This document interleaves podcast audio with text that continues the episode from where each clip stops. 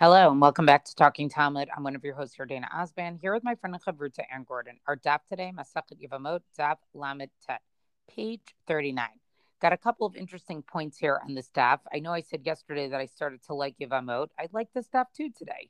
So maybe something has changed for me.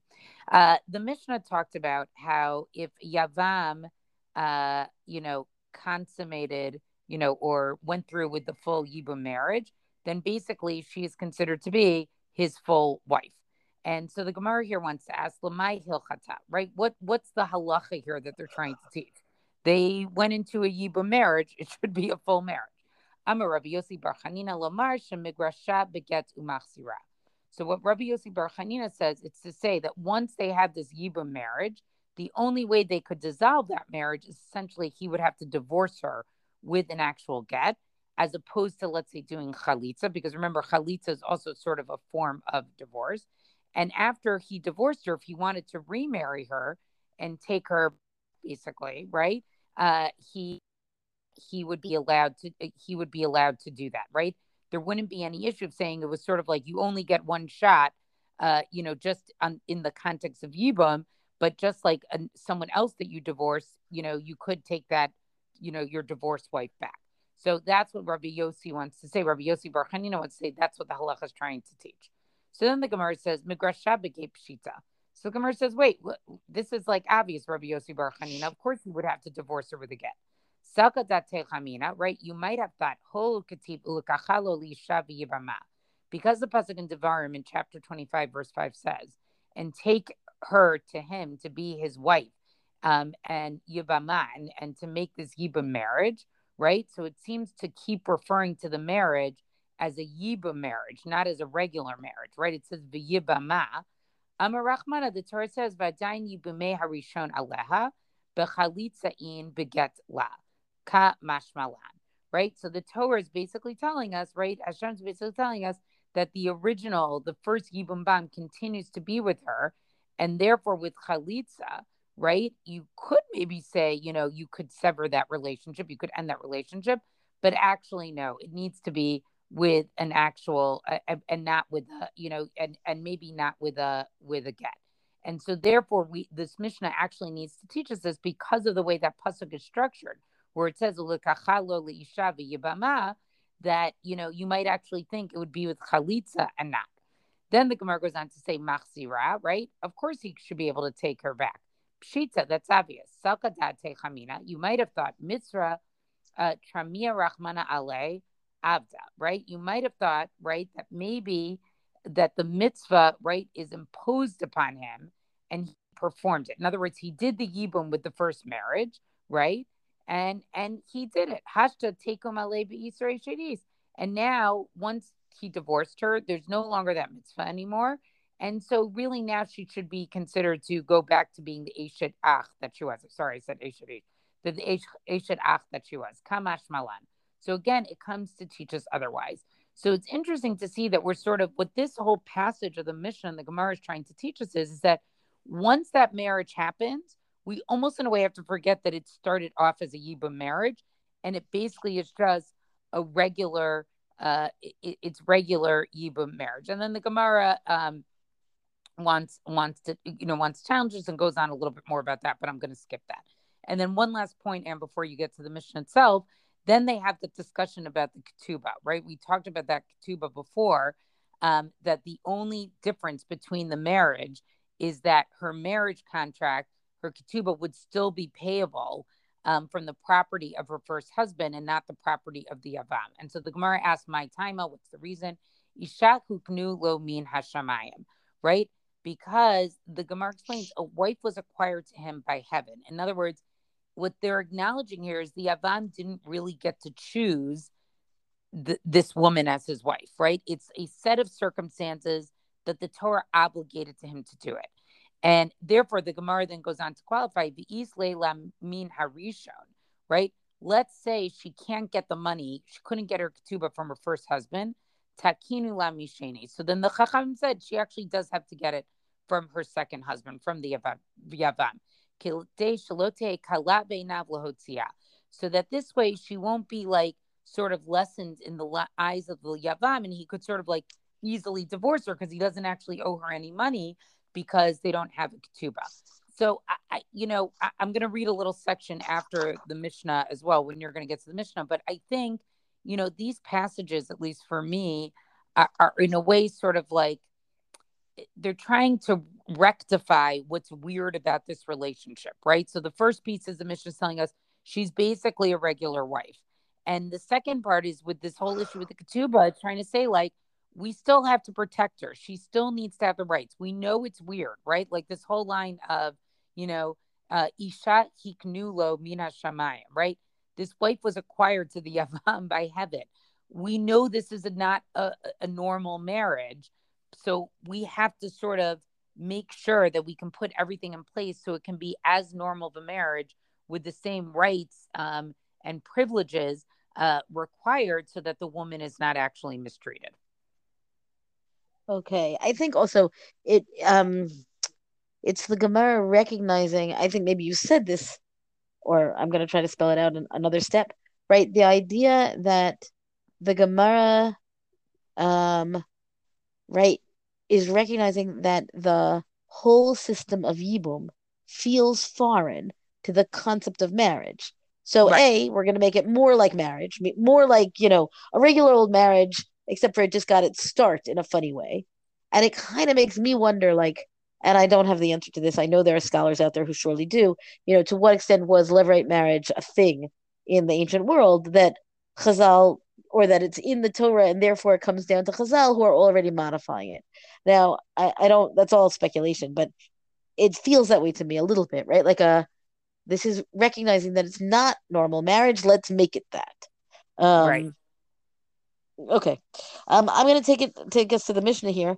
The Mishnah on this daf is the kind of Mishnah that you might have thought would be the first Mishnah of Masachet Yevamot, right? Remember those 14, those, I'm sorry, 15 the 15 sarot, the co-wives, and the potential forbidden relationships being a very strange opening. Here we're going to have a discussion of literally the mitzvah of Yibum and whose responsibility is it? Isn't that nice and organized? Except for on Daf Lamed Tet 39. Mitzvah begadol liabim. The mitzvah of Yibum falls first on the oldest of a family, right? We've had all these cases, again, all through these dapim of you know you have two brothers or three brothers or six brothers.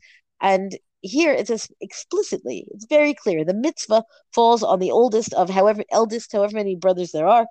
Lo ratza what if he doesn't want to do it?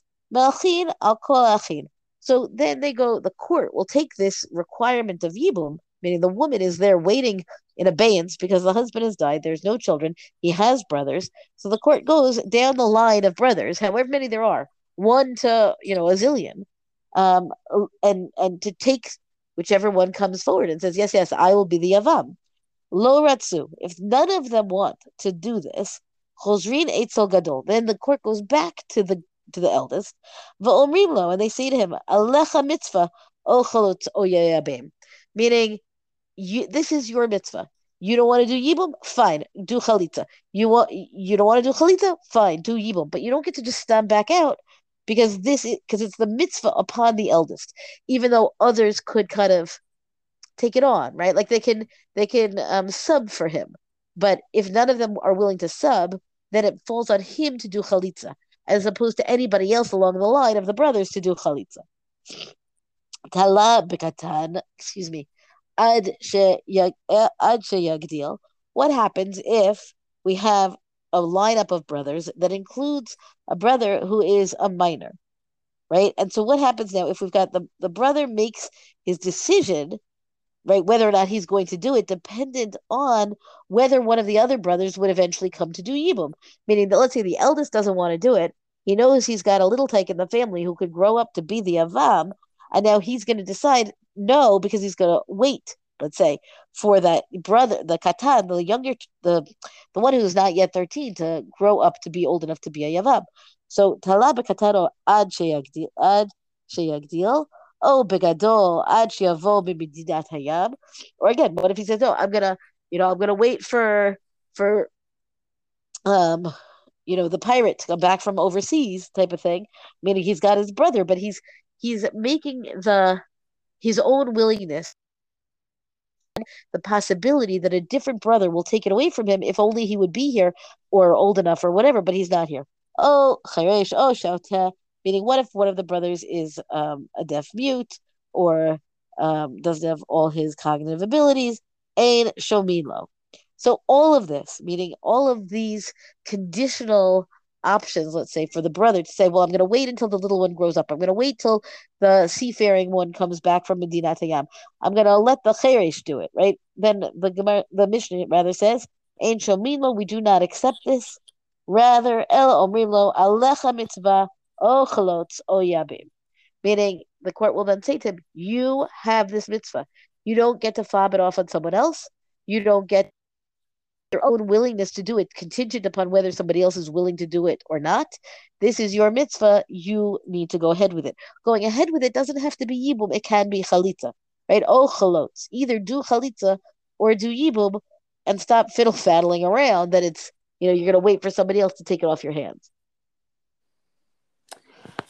Yeah, I you know I found this. Uh, I agree with you. I think this should have been sort of the first uh, the first Mishnah and i think it really gets into the details of what's you know how would this practically work in a family right? You know like it's almost like is it's we don't know which brother there's a lot of personalities. I mean we actually see this play out in megillat ruth right?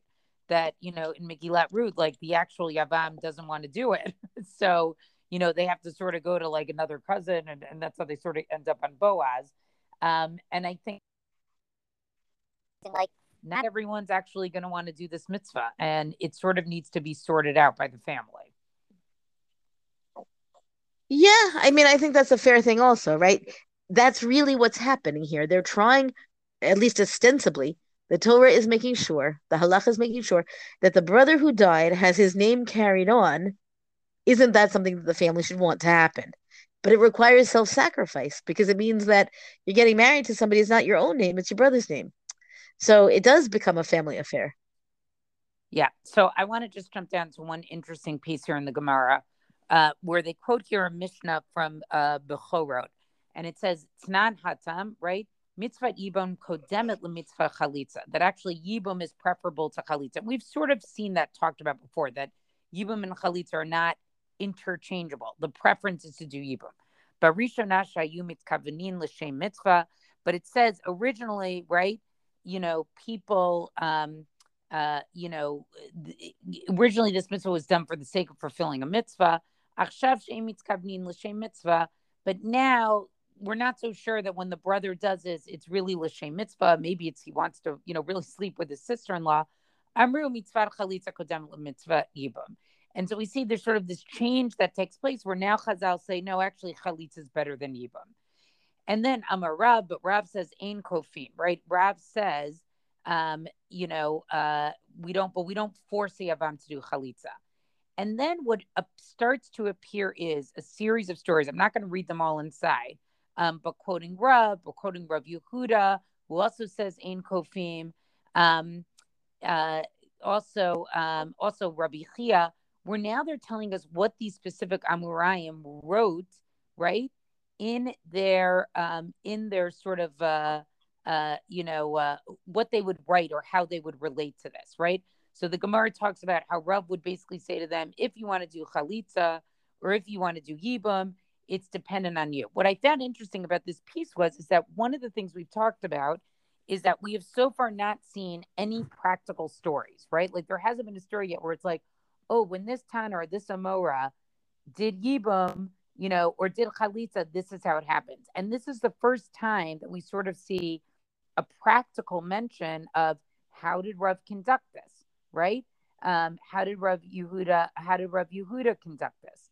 Um, right? It talks about what the formulation was that he would use uh, in the actual, in, in his actual uh, Chalitza document. So I, I just found this like, for as much as we've been talking about, we haven't had any practical examples. They're still not giving a real life example they're just saying what was done in their baiting in their court, but we're finally seeing the real life examples for the first time. Which is kind of refreshing. It's interesting again what the structural of this masechet is is still a conundrum.